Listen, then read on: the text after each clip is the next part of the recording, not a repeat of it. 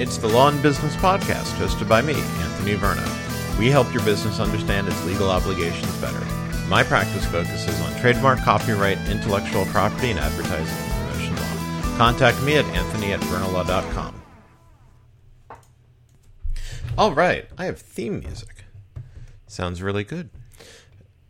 Thank you for listening to the Law and Business Podcast. This is episode number six, and in it I speak with Paul Lukas, uh, ESPN's uniform reporter, and we speak about design and what makes design happen and what's memorable in, in design and what are some tips that uh, businesses who are looking at creating new brands can uh, think of when designing those new brands. And a lot of what Paul has to say talks about not overdoing it, and that for a lot of businesses, what is iconic extends from longevity. And we certainly have, I think, experienced a lot of marketing advice that says that a logo has to tell the story of the business, or that the business name or the branding has to tell the story of the business. And trademark law disagrees with that. And I think what Paul has uh, said in, in the interview that you're about to hear really emphasizes what trademark law says, even though he may not really uh, you know, have that link in mind. And that is in trademark law, marks that are fanciful are easiest to protect. And a fanciful mark is one that has no relationship at all between the product and the mark itself. And it's created in only for this actual uh, use and this this use in relating to the brand. A fanciful trademark helps because the relationship is created by the business between the brand or the logo and the products, the goods or services offered by that business. An arbitrary trademark is one that is already in existence and the relationship comes from this particular goods and this particular business. Think of Apple. That really is the traditional arbitrary mark. The word Apple has nothing to do with computers. And the design of an apple has nothing to do with computers. But this company has created that particular relationship. So think about how trademark law relates to these particular design tips. And I think you'll see that how law is set up is probably how we already perceive a lot of the world around us. Thanks very much for listening. I'm Anthony Verna. You can reach me at anthony at vernalaw.com or at 917 348 0108. Once again, uh, my law practice focuses on intellectual property, trademark copyright, and advertising promotion law. Thanks very much for listening. So, welcome to the Law and Business Podcast. I'm joined with Paul Lukas. How you doing, Paul? Very good. Thanks. Uh, thanks for inviting me on. Happy to be here. Not not a problem. Thanks for calling in. And Paul is the, uh, uh shall we say, you're the uniform reporter for ESPN. How does that sound? Yeah. Yeah. Wonderful. And your blog is correct? It is. No, uh, I write a column for ESPN called Uni Watch, and then uh, that column, uh, which runs about once a week, is supplemented by a daily blog, also called Uni Watch, uh, for people who can't wait a whole week to get their latest uniform news. Wonder, yeah, I'm, I'm, I'm one of those people who, who yeah, that would, yeah, you would be in the target yes, audience. exactly, that, right? exactly.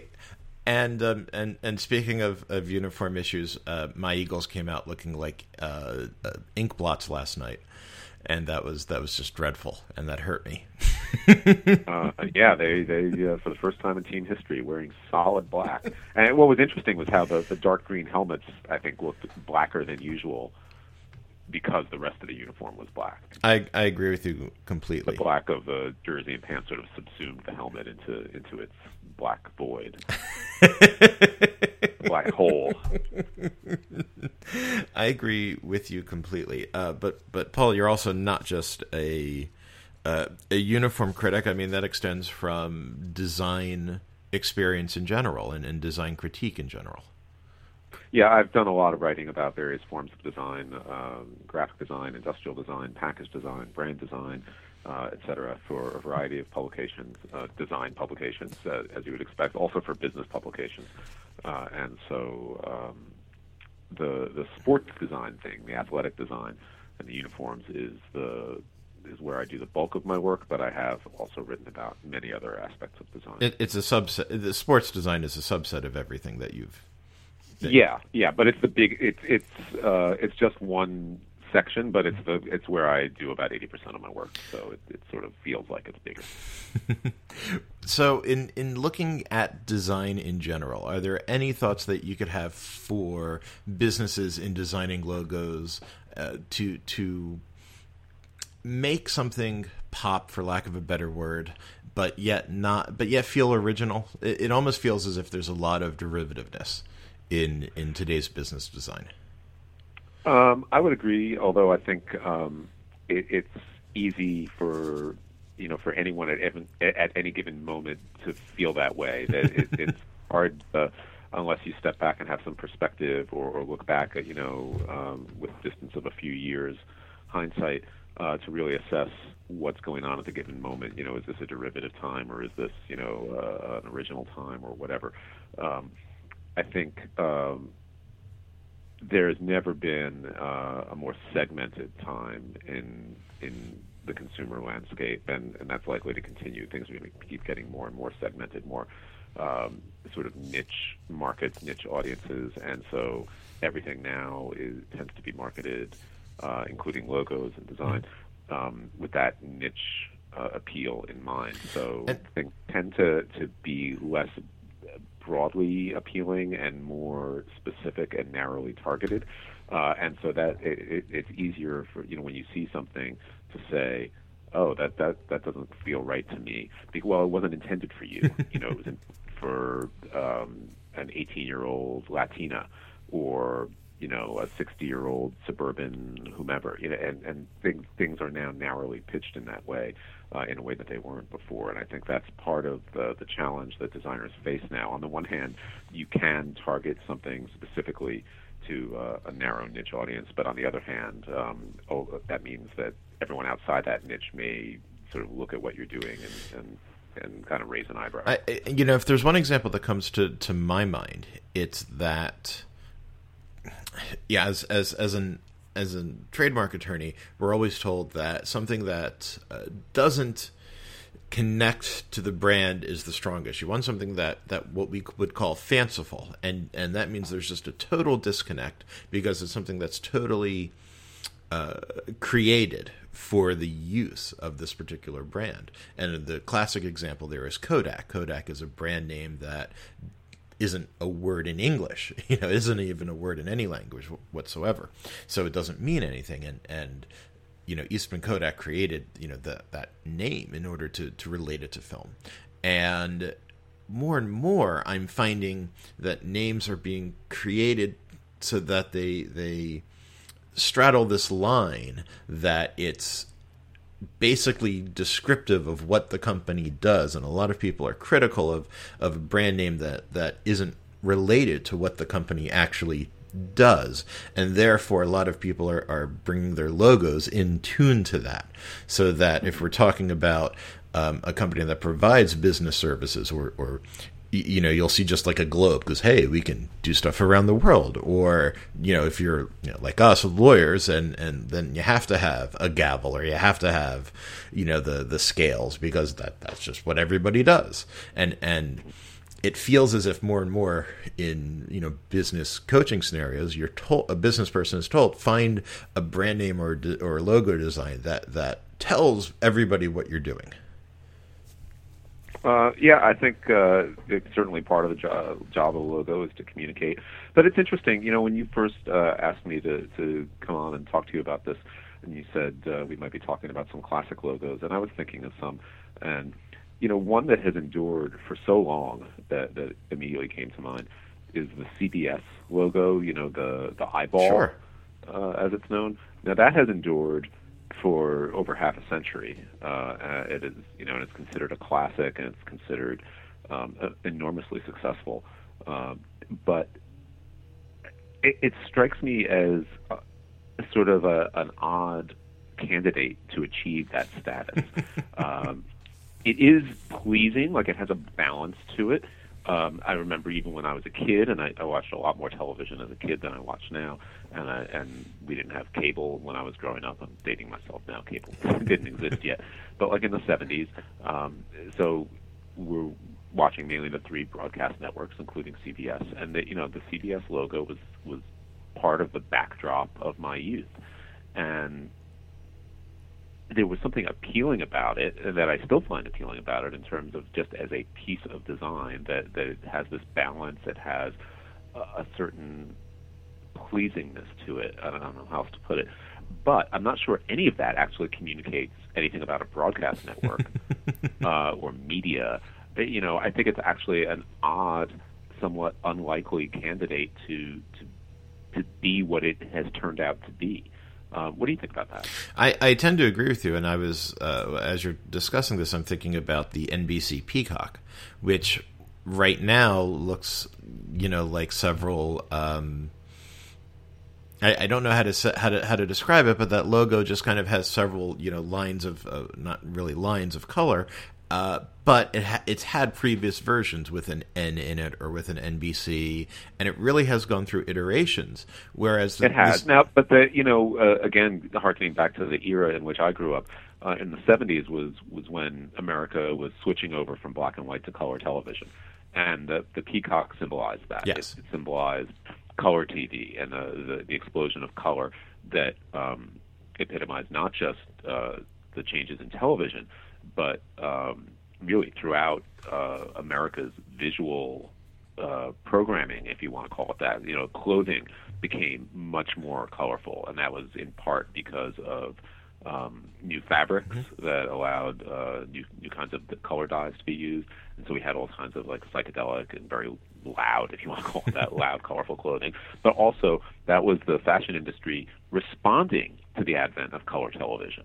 Uh, because you could now things could now be seen on television in a colorful way that you know didn't happen before. So there was sort of like a, a chicken and egg issue here, like that that TV um, both responded to and helped uh, become the impulse for um, a much more colorful world out there. And so the peacock, I think, was a great example of that. But what did the CBS Eye really symbolize? It worked for CBS News, where they would say "Eye on this" and you know CBS Eye on America. It looks sort of investigative. Um, or you know, arguably even Big Brotherish, right? The eyeball.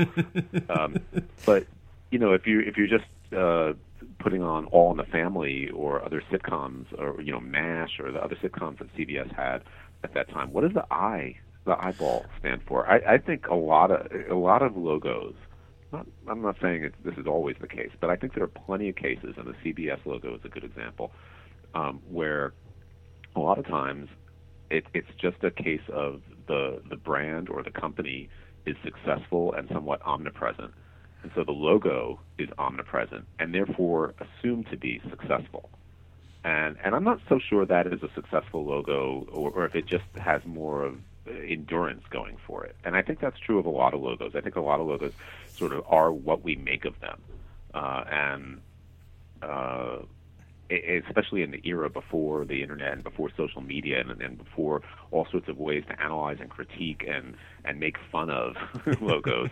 Uh, I think it was much easier to put a logo out there and just have it be, you know, this is it, this is what we're doing, and you know, boom, that's it, the end. And and if a company wants to stick with it for 30 years, well, after 30 years, it sort of assumes a sort of a kind of institutional, uh, monolithic sense of of timelessness and and that is equated with success. Sure. I, and I, I, I think um, I think there are a lot of logos out there that fall into that category that that maybe maybe they're good or maybe they're not, but I think their their uh, sort of assumption of success has more to do with longevity than with anything else. I, you know, looking looking in the tech industry at, at Microsoft and Apple, for example, Microsoft recently redesigned the Windows logo to be flat and streamlined and therefore what used to be Windows, which was four colors and kind of kind of curvy actually when you think of, when you think about how it looked, isn't that that now feels a little dated, and the the new logo feels streamlined. And Apple has certainly uh, revised its Apple logo. Uh, it used to be a rainbow color, uh, right? You know, and and now it's just uh, a silver color. Apple obviously is one of the more aggressive uh, companies in terms of um, keeping design at the forefront of what they do and um, and wanting design to be part of how we think about them. You know, they're a tech company, but they're really perceived in many people's minds to be a design company. Which started, uh, which, I, which actually started early. Uh, sorry, sorry to, to, interrupt you. When um, I, I, forget if it was Jobs or Wozniak, and it may not have been either of them, said that when they were typing on on other computers, they wondered why they couldn't type in other fonts, and that mm-hmm. part of the font was the was the design, and that seems to have trickled down, for lack of a better phrase, to through Apple um, in in all areas. Yeah, I think you know most people would perceive Apple to be as much of a design company uh, as a tech company, and that's something that I, I would say Microsoft does not have that. You know that people do not perceive them that way, uh, and and that can be you know for for better or for worse. But Apple has clearly you know everything from um, the the physical hardware of of the gadgets themselves to the interface and how we interact with them. Um, all of it, it, it, it tells you every everything about it says you know this is a company that thinks about design as it's designing tech products. So, in, in for for smaller businesses, uh, just out of curiosity, are there any thoughts and ideas for a smaller business when they're starting from a zero point? for a new brand or or to create a brand that they should keep in mind?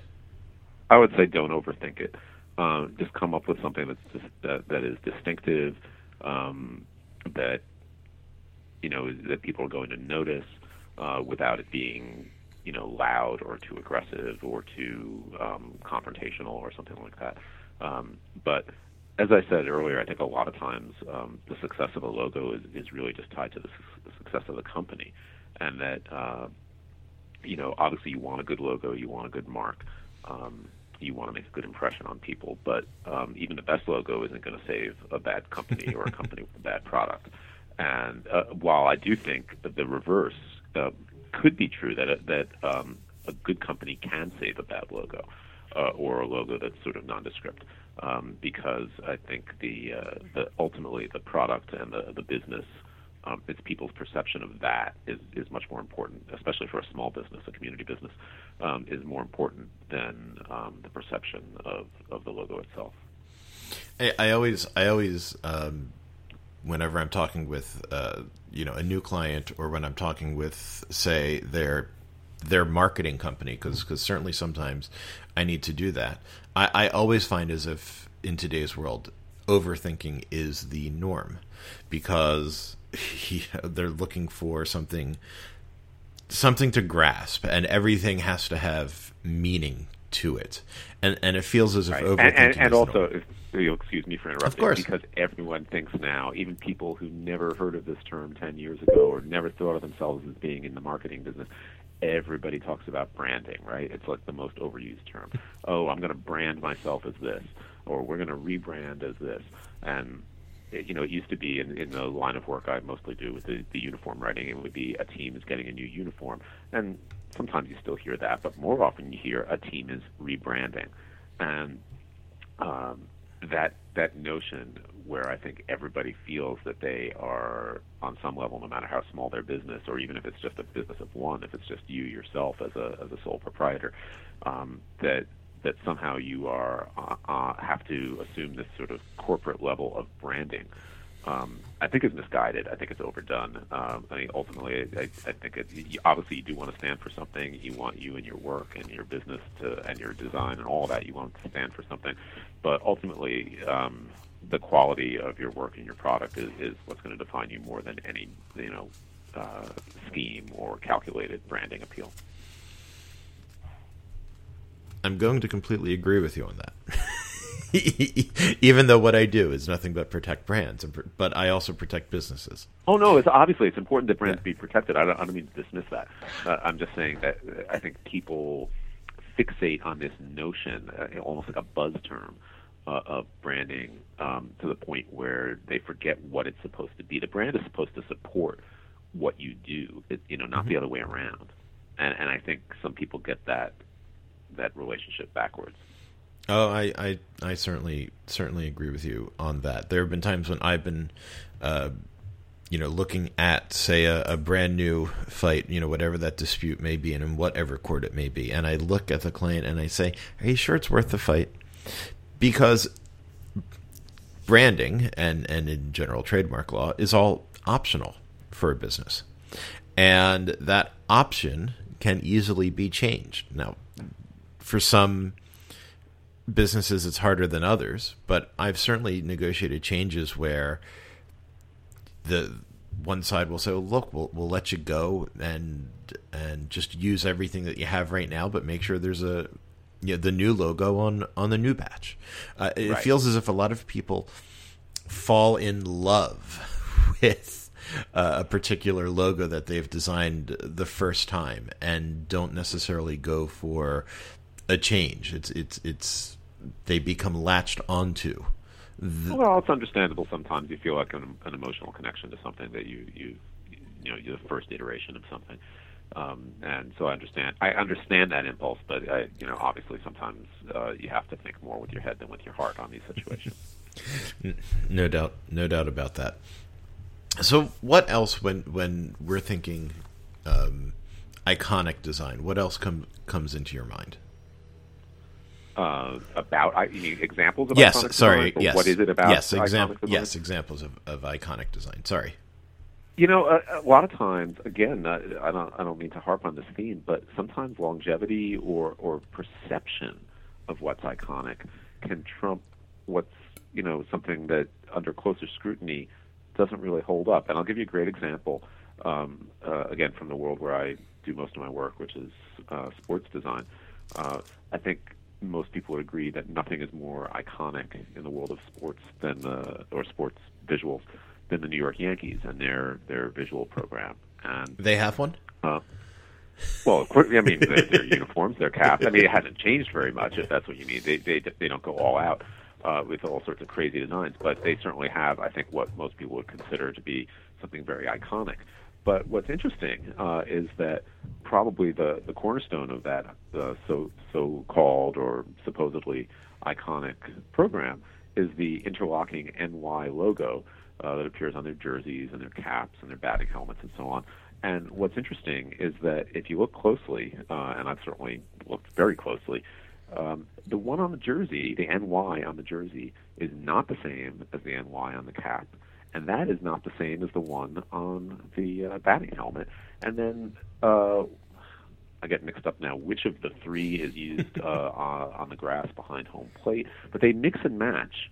Um, some very if you overlay them if you were to take the ny and sort of lay them over you'd see very clearly that the contours of the letter forms are quite distinct um, the the biggest difference is between the one on the cap which is sort of streamlined and narrow compared to the one on the jersey, which is more kind of loopy and wide. Uh, and it, you know, so here we have an obvious inconsistency, and you know, in the middle of this program that is thought of as being iconic, and everybody talks about oh, the interlocking NY as this singular thing, this per, you know, this right. this symbol of perfection that that will never be changed, has never been changed, and it's not even consistent with you know when Derek Jeter was standing up there, you know, during his career, uh, standing at home plate um, or standing uh, at shortstop. Never once did the NY on his chest match the NY on his cap or his helmet, uh, and that's something that I think just doesn't matter to people if they're even aware of it. And if you point it out to them, they say, "Oh, oh, well, that's interesting," but they don't really care because the Yankees have this perception of of iconicity or iconicness. Uh, and obviously, part of that perception is bound up in their considerable history of success on the field. Um, but it, it's also, I think, another case, sort of like the CBS example, where um, it has to do with longevity, and and if you sort of say something often enough, uh, people accept it as the truth, and then you point out. Uh, like, well, actually, there's a little flaw here, or maybe kind of a big flaw, and people are like, "Oh, well, okay, but it's still iconic." and and so I think a lot of times it, it's sort of a case of iconic is as iconic does, uh, or as iconic is perceived. Uh, and I, I think um, I, I read an interview once with uh, uh, Paul Rand, you know, probably the greatest American graphic designer of the last century, uh, who did so many uh, important logos, corporate logos uh, in, in the 1900s. He did the, the classic ABC uh, logo mm-hmm. with the, the three letters in the circle. Uh, he did the UPS logo. He did many, many uh, corporate logos. And um, they asked him, uh, "What would you change if you could do something differently?" And he he went into some detail about some aspects of the UPS logo that he felt were flawed. And ever since I read that interview, I, I can no longer look at the UPS logo without seeing these flaws. You know, and I, I'm not going to spell them out in part because they're they're pretty detailed, but also because I would ruin it for you and anyone else listening to this. But the point is that once you know once you accept that something's iconic, you tend to start uh, you tend to stop scrutinizing it. Uh, and in fact, uh, under scrutiny, a lot of things have a lot of flaws or inconsistencies or you know cracks in the facade.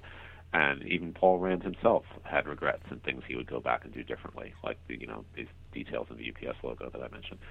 And so I think this notion of iconic has a, a lot more to do with kind of a perception and almost like a herd mentality where everybody just sort of nods and says, "Yep, that's how it is." uh, and that's not to say there are no great logos or designs out there, but that um, that maybe we need to think a little harder sometimes uh, and, and think for ourselves and not just agree with everybody that that uh, you know that this is the way it is. Uh, one person's iconic, maybe somebody else's garbage, and, and vice versa. Uh, and and it's really just a matter of what what works for you.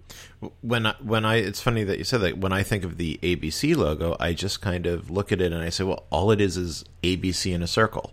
It's right. It, it doesn't right. tell me anything about what's behind it.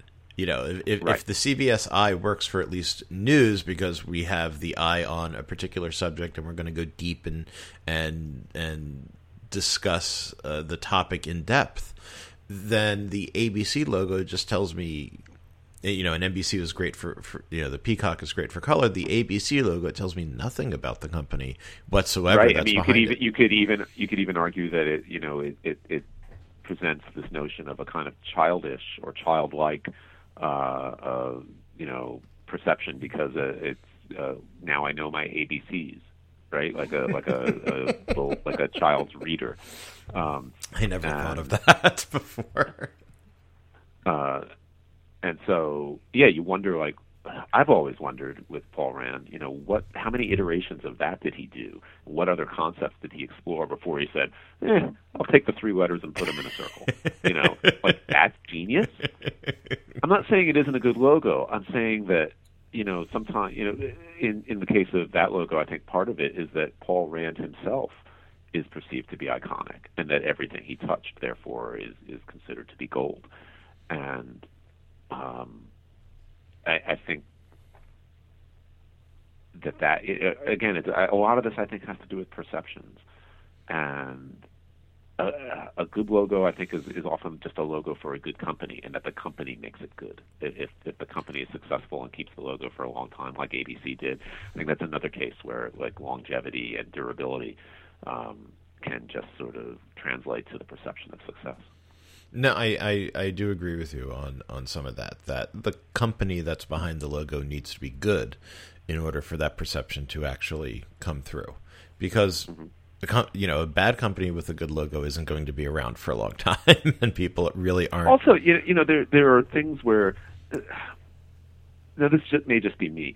I, I remember when Under Armour was starting up, and again to go back to sports, right? Because uh, that's where I do most of my work. Um, they've got that that logo where it's sort of it, it's it, it's supposed to be a UA, it's a, it's but a it vertical like, symmetry where the U and the A sort of mirror. But it looks like an X to a lot of people. Oh, you know, honestly, I'd never thought of that. Oh. huh. All right. Well, now what I was going to say is, uh, when they started up, I perceived that to be sort of a scrappy logo, a sort of a, a logo for an upstart company, because that's what they were. Now, I'm not sure how much of it is because that's how I already perceived the company, therefore that's how I perceived the logo. Sure. Or if the logo truly was, did capture that feel. But of course, they're not such an upstart anymore. And, and I think that's something small companies need to think about too. If you've got big plans and big dreams, um, you know, you don't want a logo that looks too too much like uh, you know, like if you're if you're planning to go corporate, you don't want to look too indie at the start because maybe you won't be indie for very long. And so I think that's something to keep in mind as well. That uh, you need something that kind of works across all classes and platforms and things like that. Even though I said earlier that you, now everybody's narrow targeting, but um, but in terms of size and, and sort of scope uh, of your business, um, um, you want something that that can work uh, as your company grows, that the logo can grow with you. It, it's it's interesting that that you say that. I just I, I want to say it was yesterday. Could have been a couple days ago, but anyway, saw a a sign for a marketing company that promised to be edgy, and part of uh, part of the design in the sign was what was supposed to look like graffiti, and I thought to myself, well, is that really edgy in 2014 to begin with? And two, if I'm building a business, I, I can't always be edgy because I need people. Yeah, at some point, if you're successful, you're not going to be edgy anymore, right? You're going to be like sort of part of the mainstream, or gonna, whether by design or whether by you know because you've been co-opted and the mainstream sort of caught up with you or whatever. But um, yeah, like if you're gonna basically, you don't want to look too much like an outsider if your goal is to eventually become an insider. I, I think that's I think that's very very wise advice. It feels as if a lot of um, it feels as if there's there's just a lot of segmentation as well as a lot of promises of edginess but of course a lot of us are really trying to build businesses that that don't segment and you know we want more than than one particular demographic coming in and people who are building businesses want uh, you know various people you know just to, to keep coming in and therefore you can't be too edgy or too segmented yeah you know the the thing about edgy is, is sort of a a synonym for or a, um, like a proxy for the notion of the renegade, right? And and that's very popular in business. That like, oh, I don't do it the way the other guy does, or we think outside the box, or you know, they zig, we zag, or you know, any of these cliches. But they all come down to this notion of the renegade that you do it your way, um, not uh, you know just the way everybody else does it, and that's what distinguishes your business. Um, but at some point, um, this notion of the you know first of all not everyone can be a renegade uh, you know if there's like a million businesses on the block what they're all renegades come on and, and even though it sometimes seems that way that that's sort of how people try to market and present themselves but also um, if you're going to be successful at some point you're not going to be the renegade anymore you're going to be uh, again you won't be the outsider you're going to end up being an insider and so you have to come up with an approach uh, you know for your business and and for your logo and your brand um, that can grow as as you and your your business grow. Paul, thank you so much. I know that you need to run because you've got other work to do, and so I won't won't keep you. Thank you so much for coming. How can people find you again? Um, they can go to uh, the Uni Watch blog at uh, uni-watch.com. That's U N I hyphen W A T C H dot com. Uh, and then once they're there, they can um, uh, find my other work on ESPN and other places, and they can also find me uh, on Twitter um, at at Uniwatch, U N I W A T C H. So the hyphen is in the the website URL, but not in the Twitter handle, All right. which I know is confusing. And see, that's a great example of bad branding. Yet everybody seems to find you. I hope so. All right. Thanks so much for having me on. I appreciate it. Paul, thank you so much. Take care.